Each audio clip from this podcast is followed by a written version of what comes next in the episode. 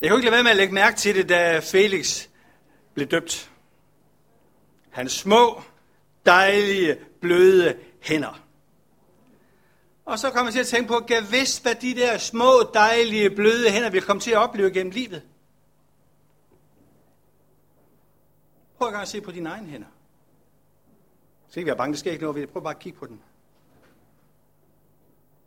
Prøv en gang lige et øjeblik at forestille dig, hvis det bliver lavet en dokumentarfilm om dine hænder.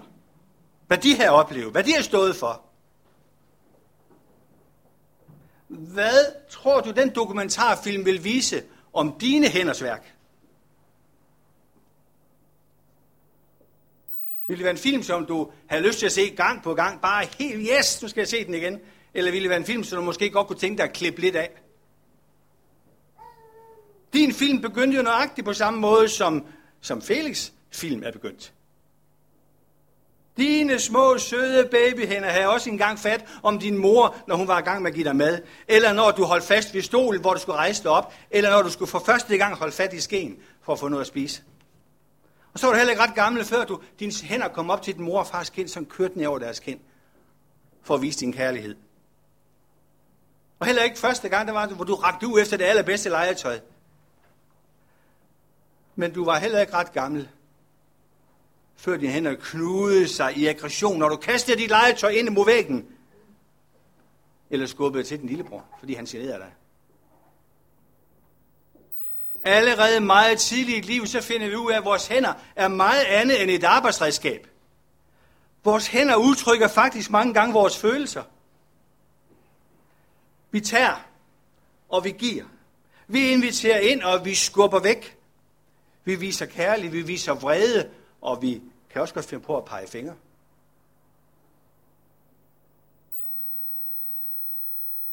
Tror du, du vil glæde dig sådan rigtig meget over din film? Over din virkelighed, dine hænders værk? Jeg er overbevist om, at der er rigtig meget at glæde sig over, også når vi ser på din dokumentarfilm. Men der kunne også godt være, at der var nogle ting, som man siger, mm, det har jeg lige lyst til at klippe ud. Jeg tror på, at vores hænder mange gange viser, hvordan vores hjertesituation er. Jeg tror på, at vores hænder viser vores indre menneske. Hvis Gud får lov til at forvandle vores indre menneske, så forvandles vores hænder til at blive til Guds hænder. Så begynder vi at gøre noget godt for andre mennesker. Det kan vi også gøre på mange andre måder, men det gør vi. Når Gud forvandler vores indre menneske, så vil det menneske, som bliver berørt af vores hænder, have en oplevelse af at blive berørt af Gud. Jeg kunne også godt forestille mig den tanke. Hvordan må det jo være, hvis jeg begyndte at se med de øjne, Jesus så med? Hvad ville, så, hvad ville jeg se? Eller hvis jeg begyndte at gå med de fødder, som Jesus gik med, hvor ville jeg så gå hen? Eller hvis jeg begynder at bruge mine hænder, som Jesus brugte sine hænder, hvad vil jeg så gøre med mine hænder? Jeg er overbevist om, hvis vi så en dokumentarfilm omkring, hvad Jesus han gjorde, hvad hans hænder de udførte, så ville vi aldrig nogensinde se hænder, der misbrugte eller slog. Hænder, der var grådige, eller hænder, der var dybt selvcentrerede. Aldrig nogensinde. Vi vil se en række af varme begivenheder, hvor Jesu hænder rørte ved mennesker med en livsforvandlende kraft. Vi ser børn blive velsignet, hvor de kunne ønske at komme ind til Jesus, han rørte ved dem. Forældre, der blev velsignet, havde brug for at blive rørt ved af Jesus. Det, der er interessant at se, når man kigger i Bibelen, det er, at de mennesker, som blev berørt af Jesus, blev forvandlede mennesker. Jeg vil gerne læse et lille stykke her fra, fra Matthæus 8, 1-4, som handler om en mand, som i den grad blev forvandlet. Og der er noget, vi tit har brug for som mennesker, det er en forvandlende kraft indfra og ud. Matthæus 8, 1-4, der står der, at Jesus kom ned fra bjerget, fulgte store folkeskare ham, og se, en spedals kom og kastede sig ned for ham og sagde, Herre, hvis du vil, kan du gøre mig ren. Jesus rakte hånden ud og rørte ved ham og sagde, jeg vil blive ren. Og straks blev han renset for sin spedalskhed. Men Jesus sagde så til ham, Se til, at du ikke siger det til nogen. Det er ikke grund til at gå og sige det til nogen. Men gå hen til præsten og få ham til at tjekke, at du er rask. Og så bring den offergave, som Moses har sagt, til vidnesbyr for alle andre mennesker. Når man så læser den her beretning, så kan man sige, at det er ikke dybtegående, det der er fortalt om, hvad der er sket med den her spedalske mand. Han dukker lige pludselig op på scenen, og så forsvinder han lige pludselig igen. Vi kender hans sygdom, det står der, han var spedalsk. Vi kender hans beslutning, vi ved, hvad han gjorde. Men jeg synes, jeg står i hvert fald tilbage med en masse spørgsmål. Hvad er der sket i hans liv? Hvordan har hans liv været? Hvordan var det at være en spedalsk? Jeg synes også, det kunne være interessant. Hvad nu hvis den her spedalske mand havde skrevet en dagbog om sit liv? Det kunne jeg rigtig godt tænke mig at læse. En dagbog, som måske kunne lyde sådan her. I fem år er der ingen, der har rørt ved mig. Hverken min kone, mine børn eller mine venner. De så mig kun på afstand. De råbte til mig. Jeg mærkede kærligheden i deres stemme. Jeg så bekymrede øjne, men jeg mærkede ikke deres berøring. Ikke en eneste gang. Du tænker måske ikke så meget over de berøringer, du får i din hverdag. Du får et håndtryk, et klap på skulderen, et knus og et kys. Det oplever jeg aldrig. Der er ingen, der vil røre ved mig. Der var ikke engang nogen, der ville komme til at støde ind i mig. Der var nogen, der dog ville støde ind i mig, så jeg kunne mærke dem. Bare at kunne stå i kø ved en kasse et eller andet sted, eller stå i kø det hele taget og blive berørt af et andet menneske. Jeg kan give hvad som helst for det. Jeg må ikke opholde mig på gaderne, jeg må ikke være i synagogen, jeg må ingen sted være, jeg må, jeg må ikke engang komme hjem i mit hjem. Det var vilkårene for en spedalsk.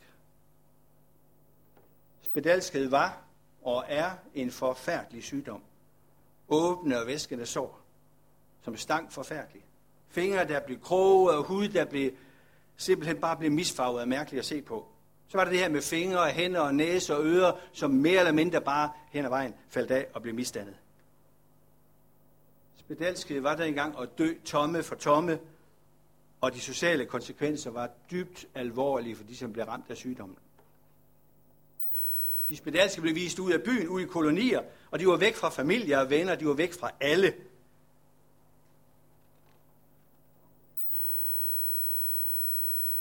I Nyt Testamente, der er det at være en spedalsk et symbol på de forkastede.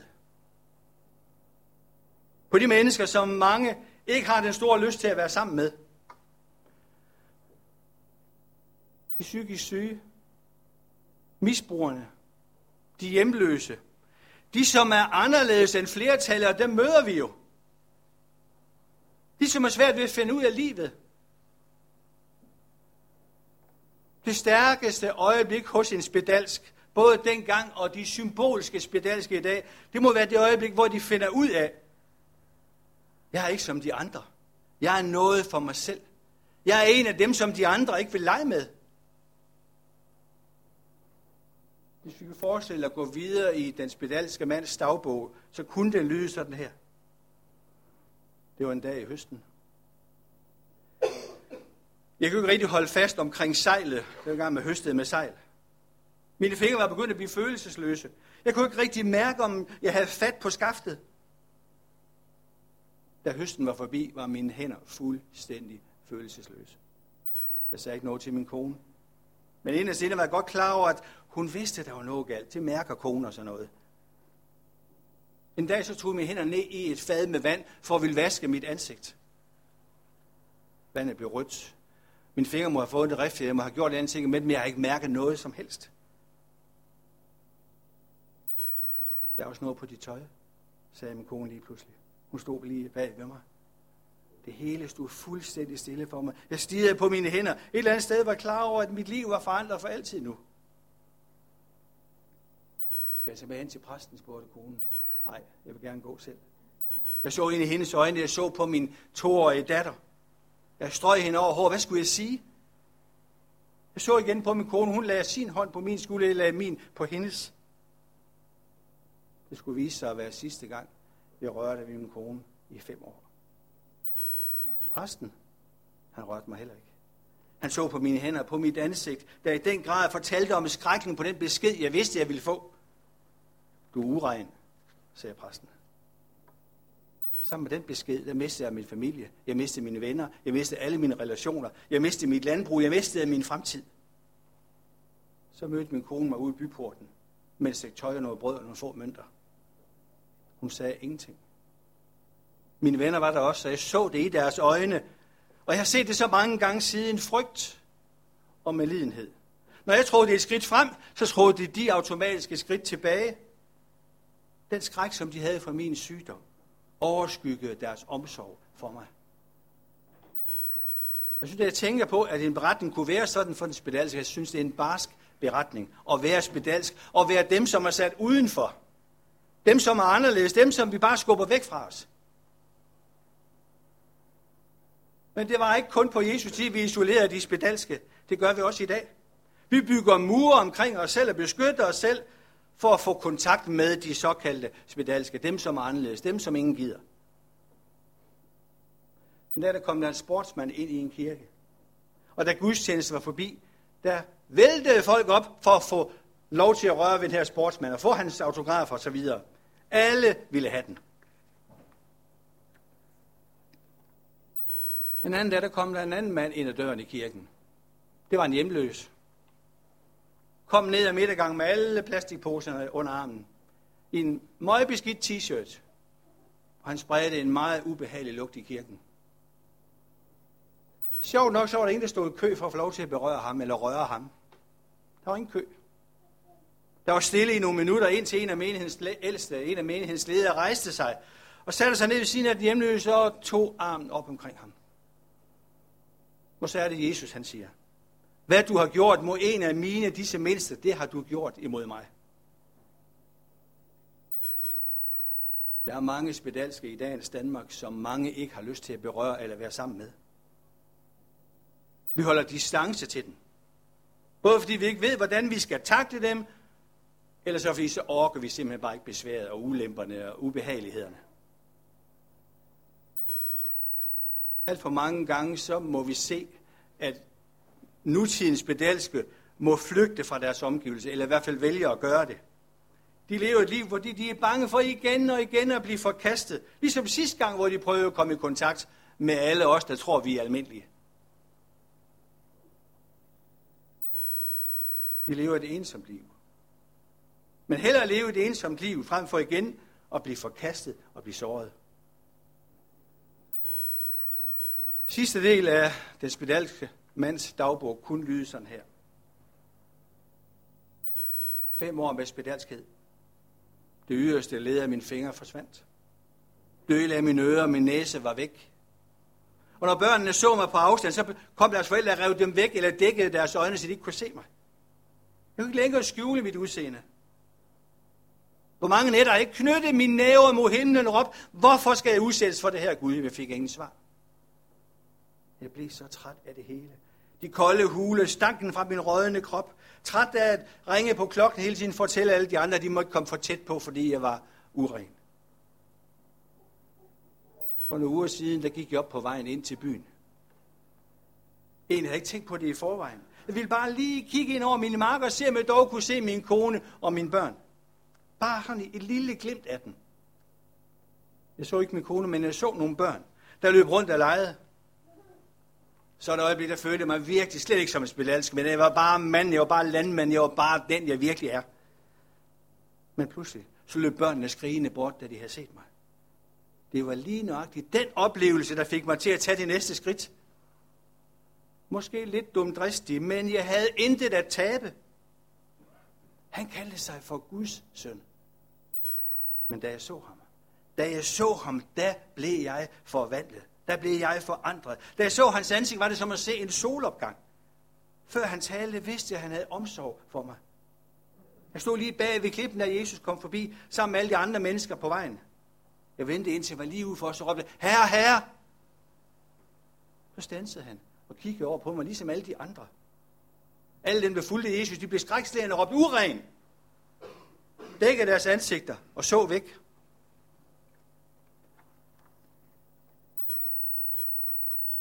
Jeg fordømte ikke de mennesker. Jeg har prøvet det så mange gange før. Jeg så dem næsten ikke. Jeg hørte dem næsten ikke. Men den medlidenhed, der udstrålede fra Jesus, havde jeg aldrig nogensinde mødt før.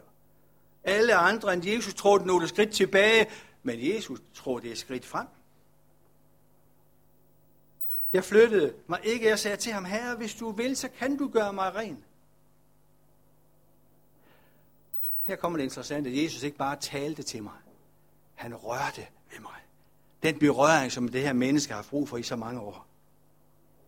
Jeg vil, sagde han, bliv ren. I samme øjeblik, han blev talt til, i samme øjeblik, han blev berørt, der kom der en varm strøm igennem hans liv. Eller igennem mit liv, som han så kunne have skrevet. Jeg følte, nu fik jeg styrke, hvor jeg før har haft svaghed. Min ryg rettede sig op, mit hoved løftede sig. Og så var det, jeg så tårerne i hans øjne. Han smilede til mig og sagde, lad nu være med at gå ud og fortælle det, så hun gå hen til præsten og få ham til at tjekke dig ud, at du er ren, at du ikke er syg længere. Og så giv den gave, som nu Moses har forordret. Og så gå hen til præsten, siger han, og det gjorde han, så jeg gik hen til præsten, og jeg omfavnede ham. Jeg gik tilbage til min kone, og hun fik det største knus. Jeg løftede min datter op efter fem år. Nu var hun syv. Jeg vil aldrig nogensinde glemme ham, som vågede at røre ved mig. Han kunne som en ting have helbredt mig med sit ord, men han ønskede at røre ved mig. Han kendte mit inderste dybe behov. Prøv lige en at tænke. Uværdig til at blive berørt af mennesker, men værdig til at blive berørt af Gud. Den ydre helbredelse kom fra Jesu ord, den indre helbredelse kom fra berøringen. Og jeg tror godt, vi ved alle sammen, hvor vigtigt det er, at der er nogen, der vil røre ved os, giver sig knus, klap på skulderen, men ordene er selvfølgelig også vigtige. Og så kommer vi tilbage til det, jeg startede med, hvordan er det, du bruger dine hænder? Og vi kan egentlig også godt tage ordene med, hvordan er det, de flyder fra dig? Hvad er det for en dokumentarfilm, som kunne være over, eller fremtiden er over dit liv? Er du en af dem, der giver, frem for at tage? Viser du mennesker kærlighed og omsorg, eller er du en af dem, der skubber den væk, fordi du har nok i dig selv? Eller omvendt, er det alt for længe siden, du har fået en berøring. Mærke en, der kommer og siger dig, jeg elsker dig. Jeg vil dig. Ubetinget. Og lige her, der passer den gyldne regel, som den kaldes i Bibelen, som står i Matthæus 8:12.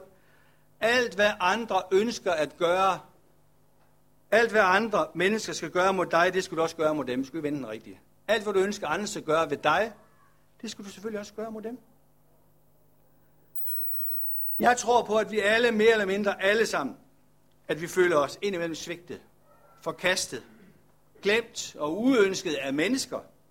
Men så vil jeg gerne sige, at ham, som mødte den spedalske mand for 2000 år siden, han står stadigvæk ved vores livs vejside og siger til os, jeg vil blive ren.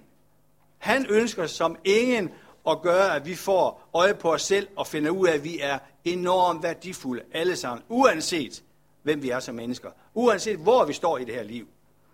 Til allersidst så vil jeg gerne ønske dig en rigt, et rigtig godt håndarbejde for at blive terminologien. Brug hænderne, brug ordene på den gode måde i dagen, der ligger foran, og så tænk på, det der står i Filipperne 4.13. Alt formår jeg i ham, der giver mig kraft. For livet kan være svært indimellem. Vi kan mangle overskud. Der kan være så mange ting, der gør, at det hindrer os i at være det, vi egentlig gerne vil. Alt formår jeg i ham, som giver mig kraft. Amen. Skal bede sammen. Bare er det godt at vide, at dine hænder ønsker berøring med os. Dine ord ønsker at varme os op. Og beder dig om, at den måde, du tænker og ser på og rører, den måde, du handler på i det hele taget, at det må vi blive smittet af, sådan vi kan række ud til vores næste. Også alle dem, som, som vi stort set har svært ved at takle, og stort set har svært ved at forstå. Alle de udstøtte, alle de, som jamen bare som anderledes end vi andre. Det er så nemt at sætte mennesker i bås. Hjælp os til, at vi må se ind bag ved facaderne og se et menneske, som du har skabt, værdifuldt og elsket, som det er. Hjælp os til, at det må komme ind over vores liv også, så vi begynder at elske. Tak, far.